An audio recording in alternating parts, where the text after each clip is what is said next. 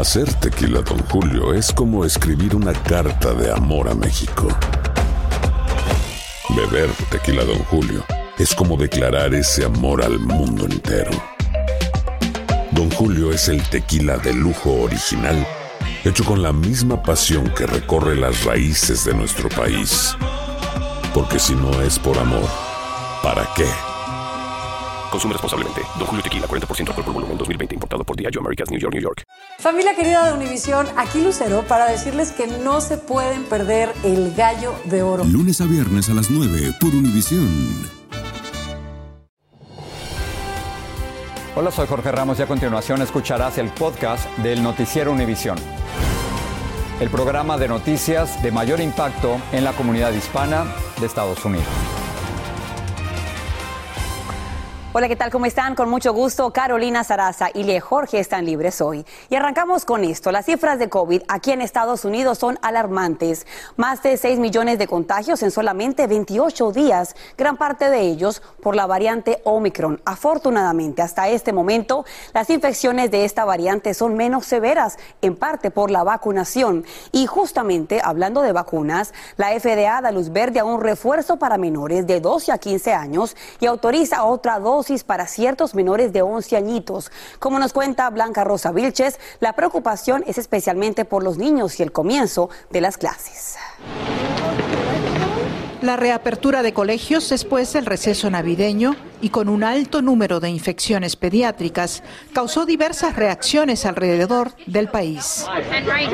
En Nueva York, el distrito escolar más grande de la nación, los padres con hijos vacunados se sentían más seguros. Mi hijo tiene las vacunas, las dos vacunas, le falta la tercera. Eh, respecto a cómo me siento, pues yo me siento, yo siento que es seguro, ¿me entiende? Justo hoy, la FDA aprobó el refuerzo de la vacuna para los menores entre los 12 y los 15 años. A nivel nacional, distritos escolares como Detroit, Milwaukee, Cleveland y Newark, en New Jersey, anunciaron que tendrán clases no presenciales que podrían durar varias semanas. Más del 80% de los niños menores de 11 años todavía no han recibido la vacuna. Y por eso es tan importante que todos los adultos que están cerca de los niños sean vacunados. Para el alcalde de Nueva York, the safest place for our children los lugares más seguros para los niños son las escuelas y las mantendremos abiertas, dijo Adams. Necesitamos aumentar el número de personas vacunadas en las escuelas y entre los niños para nosotros también sentirnos más seguros, dice el presidente del sindicato de maestros. Desde el primero de diciembre hemos visto un 50% en el aumento de hospitalización a nivel nacional. Y en Nueva York, de menos de 20, en, en las últimas semanas de diciembre teníamos alrededor de 110.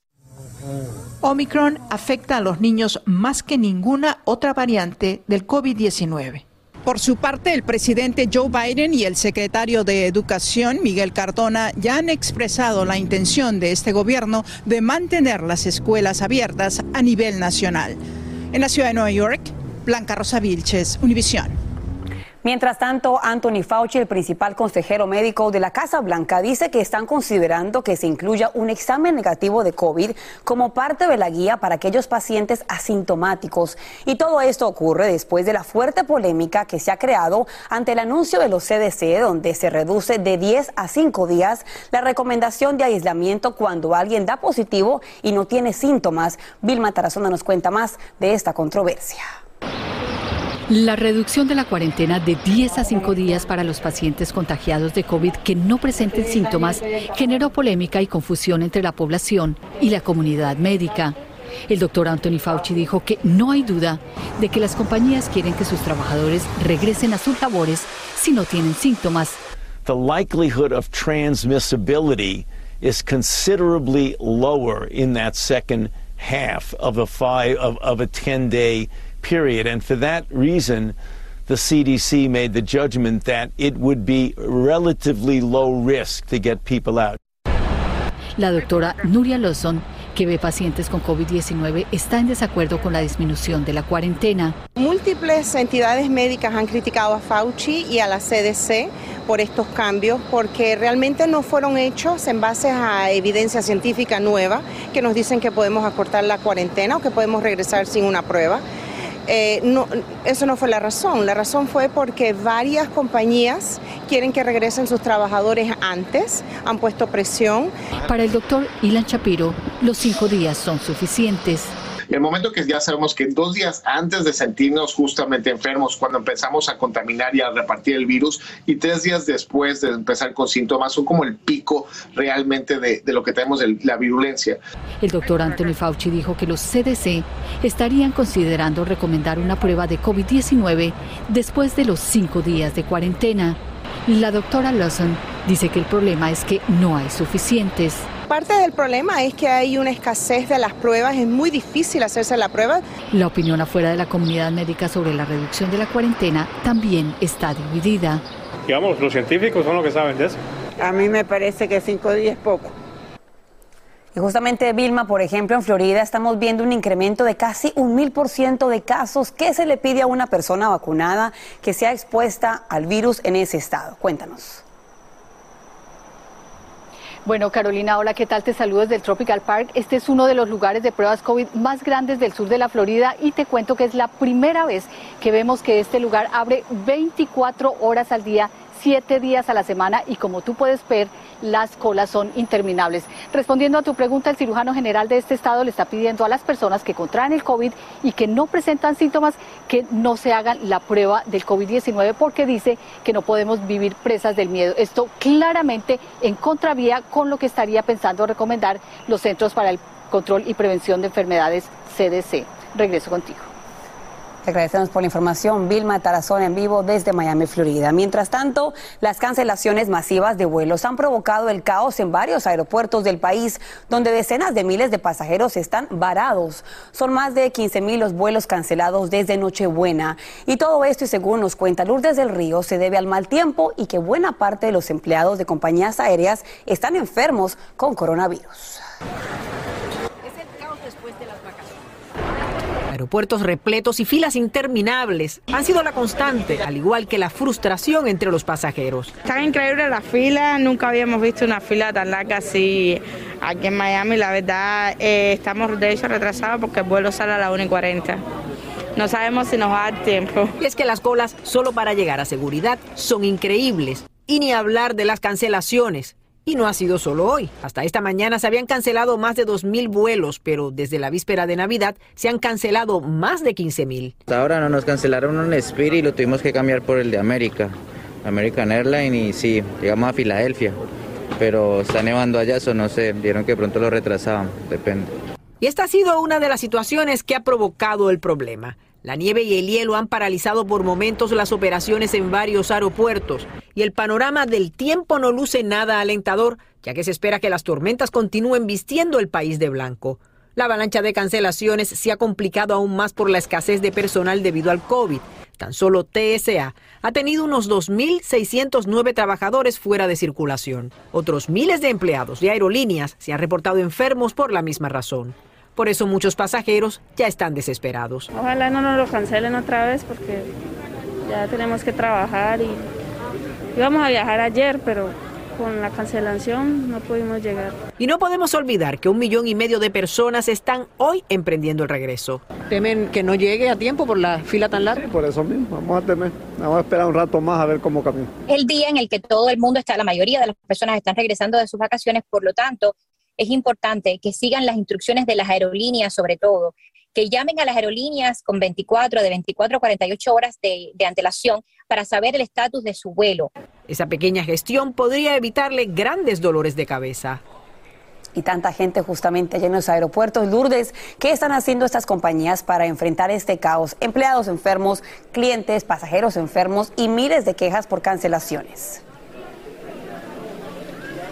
Complicando la situación, Caro, en los aeropuertos, te cuento, las personas que están siendo presa de esta situación tienen que chequear con sus líneas aéreas porque no hay una regla que todos estén siguiendo, depende de la situación y depende de la aerolínea, se le dan vales de comida o se le da hospedaje, pero de nuevo, se está haciendo caso por caso. Algo que sí están haciendo la gran mayoría es ofreciéndole bonos temporales a sus empleados, porque como escuchaste en el reportaje, uno de los graves problemas es que hay muchas personas que no están viniendo a trabajar porque están enfermas de COVID.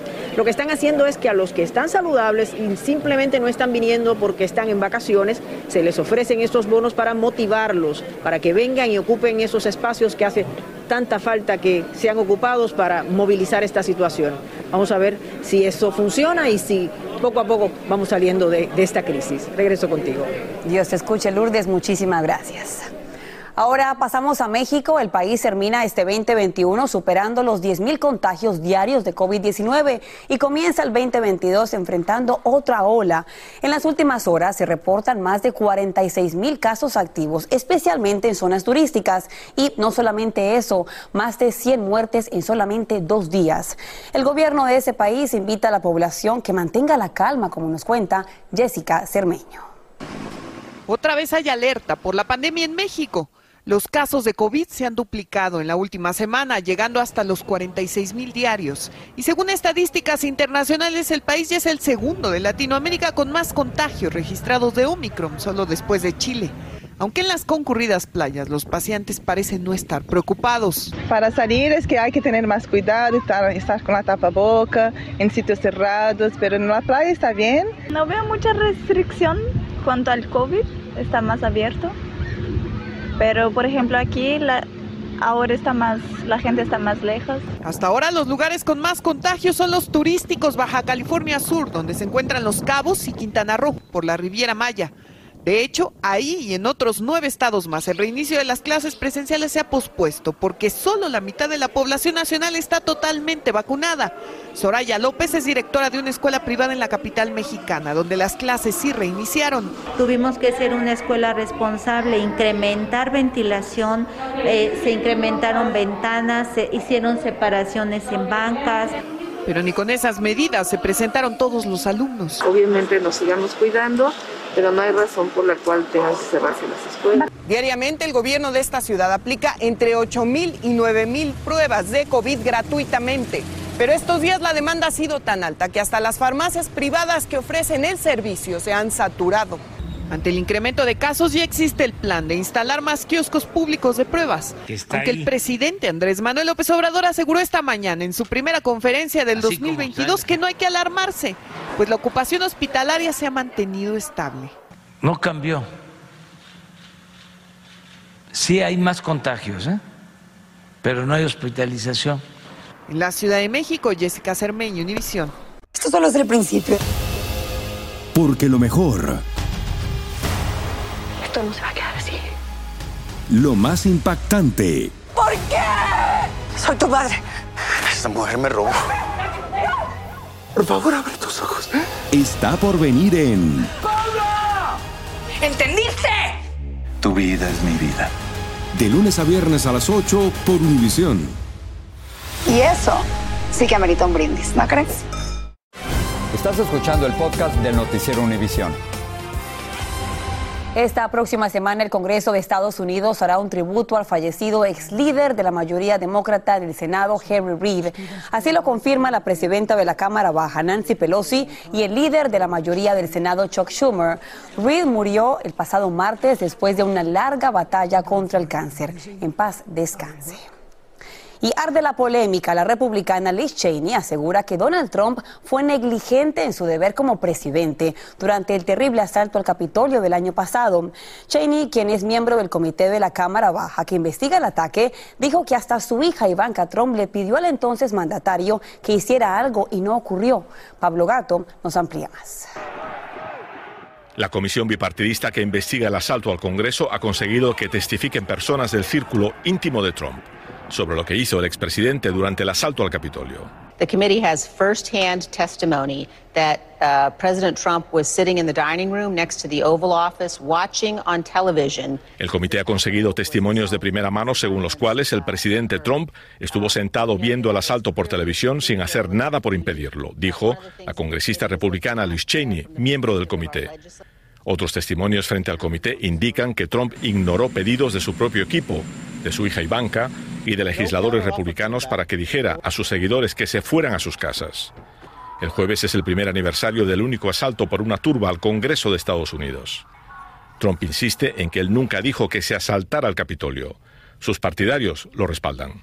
El presidente Trump sigue siendo el líder indiscutible del Partido Republicano y del movimiento conservador y una inmensa mayoría de republicanos lo siguen apoyando.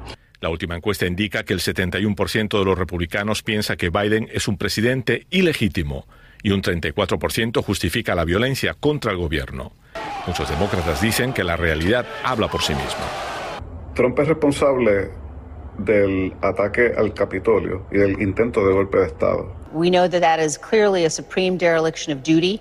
Cheney afirmó que la comisión piensa que las acciones de Trump durante el 6 de enero fue negligencia en el cumplimiento de su deber como presidente.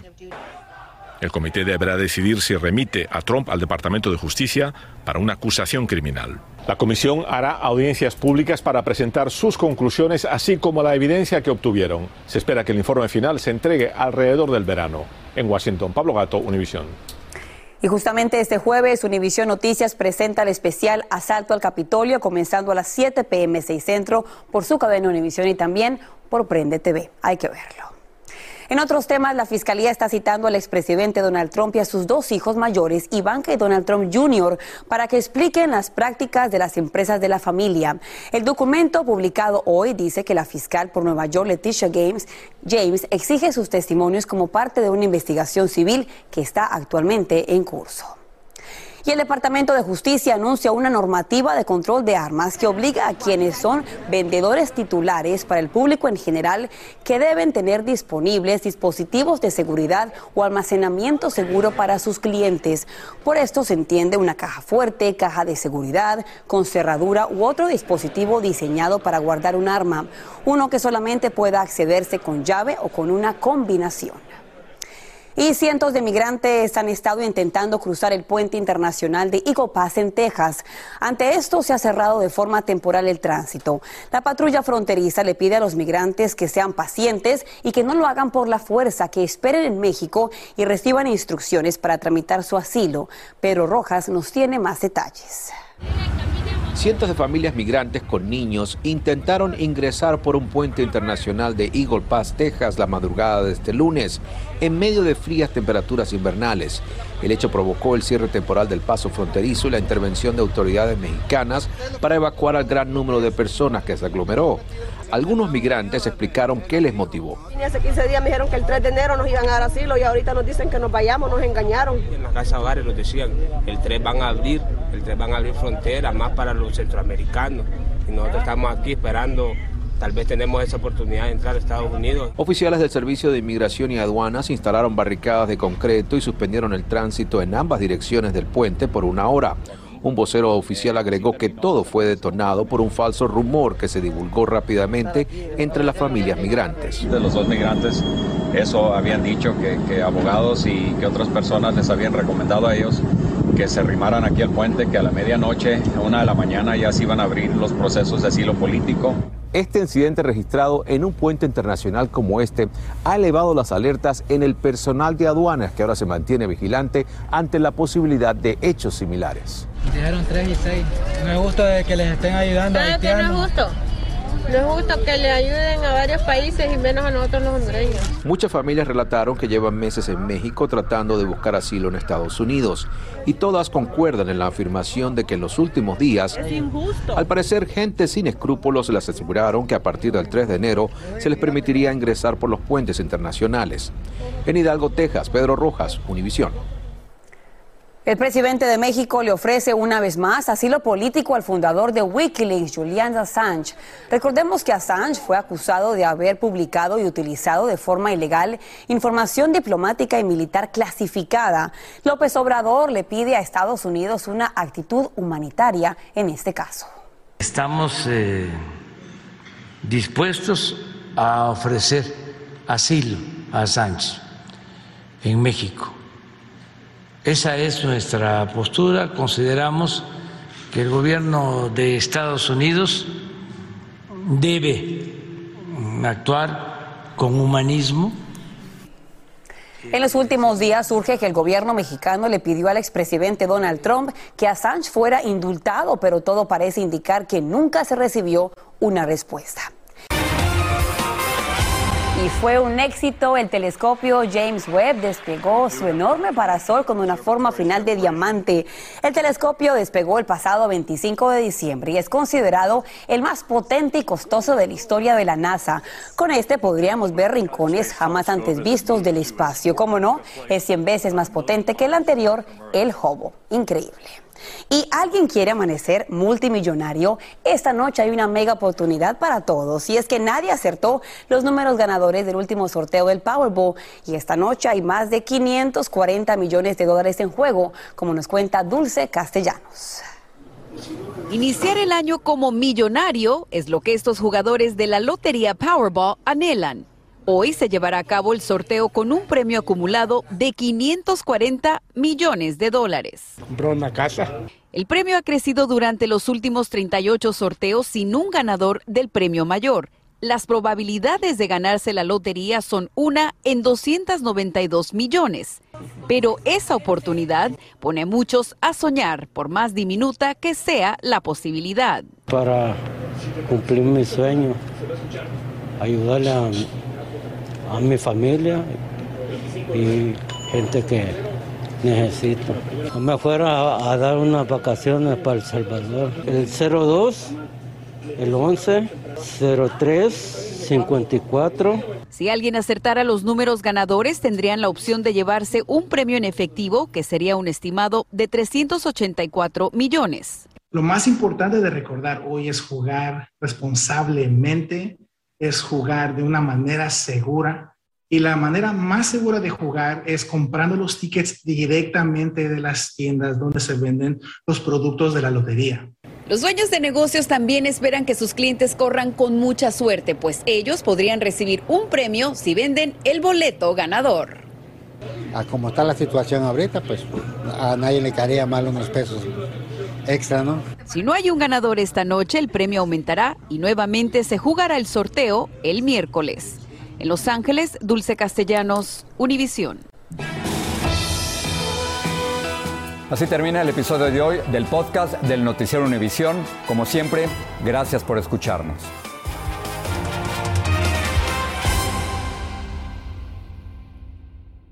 Dicen que traigo la suerte a todo el que está a mi lado. Y esa es mi mala fortuna. Basada en el clásico de Juan Rulfo, llega Univisión, El Gallo de Oro. Supongamos que la caponera puede inclinar la suerte a quien ella quiera. ¿Estás tardando en conquistarla? Con Lucero, José Ron y Plutarco Asa. Este gallo está cambiando la vida. En una historia legendaria de amor y azar.